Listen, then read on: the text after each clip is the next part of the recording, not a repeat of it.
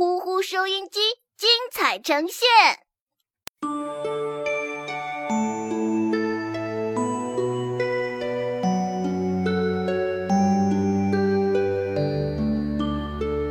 爱心接力赛。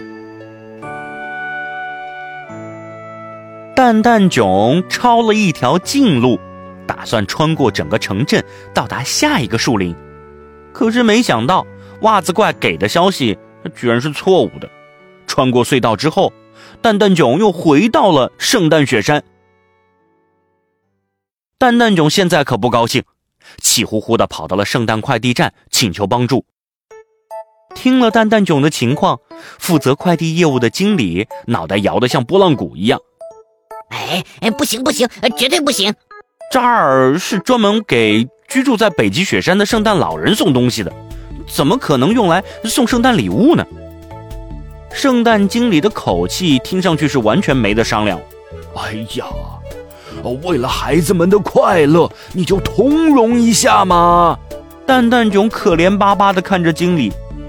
经理呢？没办法，答应吧。不过下不为例。经理答应了蛋蛋囧的请求，哪怕再加几个条件，他说都没有问题。于是，蛋蛋囧带着麋鹿和雪橇车一起被装上了运输车。这运输车尽管名字这么叫，但实际上就是一个巨大的抛物器。先把东西放在一个和碗一样的器具里。然后在控制台上设计好路线、目的地，用力一甩，就把碗里的东西给扔出去了。你准备好了吗？经理问蛋蛋囧。蛋蛋囧对经理做了一个 OK 的手势。于是经理走到了控制台，输入命令。机器报出了这次的目的地：巴拉布城，方向东南，力度十。准备完毕。接着，经理按下了一个红色的按钮，只听见呼啦一声，蛋蛋囧就被抛到了天空，瞬间消失的无影无踪了。蛋蛋囧和麋鹿挤在雪橇车上，就好像坐飞船一样划过天空，很快就看见了巴拉布城。蛋蛋囧按耐不住内心的激动。开心的大喊大叫：“嘿嘿，巴拉布，我来喽！”可是，雪橇车的飞行速度好像没有减慢。坐在车上的蛋蛋囧眼睁睁的看着巴拉布城从自己的眼前，呃，飞到了自己的屁股后面。原来。快递经理把从北极雪山到巴拉布城的距离给算错了，整整多算了十倍。所以，蛋蛋囧围绕着整颗星球，在巴拉布城的上空转了整整十圈，才停了下来。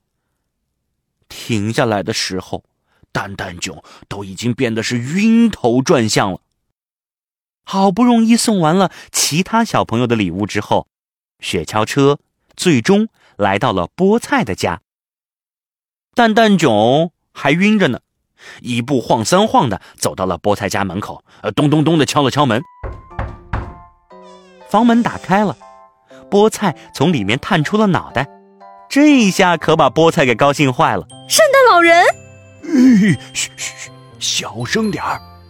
蛋蛋囧赶紧竖起手指，让他轻点声。菠菜很纳闷儿，大家不是说圣诞老人是不会让小朋友们看见的吗？呃，你怎么？蛋蛋囧摸了摸菠菜的脑袋，笑眯眯地说：“因为你的爱心和善良，我呀愿意破例一次。”蛋蛋囧从红棉袄里掏出了一个漂亮的礼盒，递给菠菜：“那，这是你的圣诞礼物。”菠菜有些好奇：“我的圣诞礼物，呃，可是我的愿望是送给格鲁的美梦制造机，对不对？” 格鲁住在城外，现在天都快亮了。蛋蛋囧笑得很开心，可是菠菜一下子紧张了起来。蛋蛋囧太高兴了，到这会儿才想起来要去格鲁家，还有一段路呢。哦，对对对，我得赶紧走，不然可真晚了。蛋蛋囧急急忙忙的上了雪橇车，赶着麋鹿马上上路。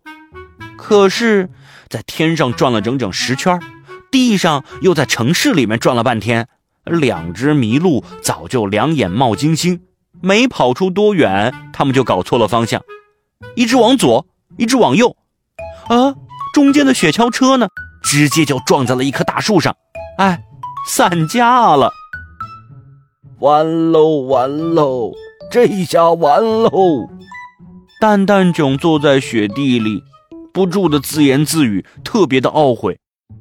菠菜之前一直跟在蛋蛋囧的身后，赶紧跑了上来，安慰蛋蛋囧：“别担心，还有我。”蛋蛋囧看着菠菜：“你你你替我送礼物？”嗯你进屋好好休息一下，喝杯热咖啡。热咖啡，哈哈哈哈我喜欢。菠菜拿起了格鲁的礼物盒，对蛋蛋囧说：“让我来做一回圣诞菠菜吧。”说完，菠菜就朝城外飞奔而去。一路跑，终于来到了格鲁的小木屋外面。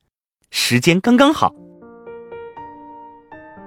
天渐渐亮了起来。菠菜拉着格鲁蹦蹦跳跳的往家走，格鲁的手上抱着那个可爱的美梦制造机。菠菜带格鲁回来，是想让好朋友也见见那个和蔼可爱的圣诞老人。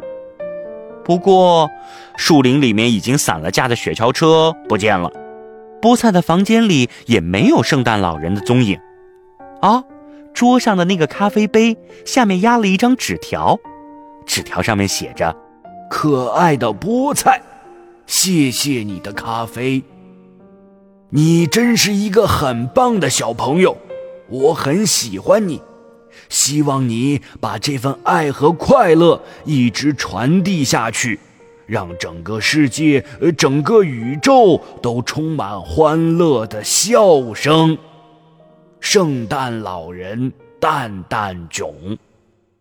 原来他叫蛋蛋囧，这个名字真有趣。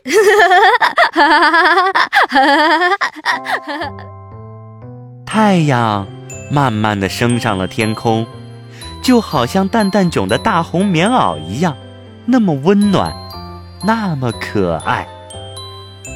好啦，小朋友们，我们圣诞节的特别故事。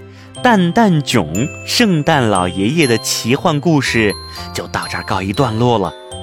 别忘了，今天是圣诞节，要祝自己圣诞快乐，同时也要给自己的爸爸妈妈、爷爷奶奶、外公外婆送上一份圣诞的祝福哦。好啦，我们明天再见。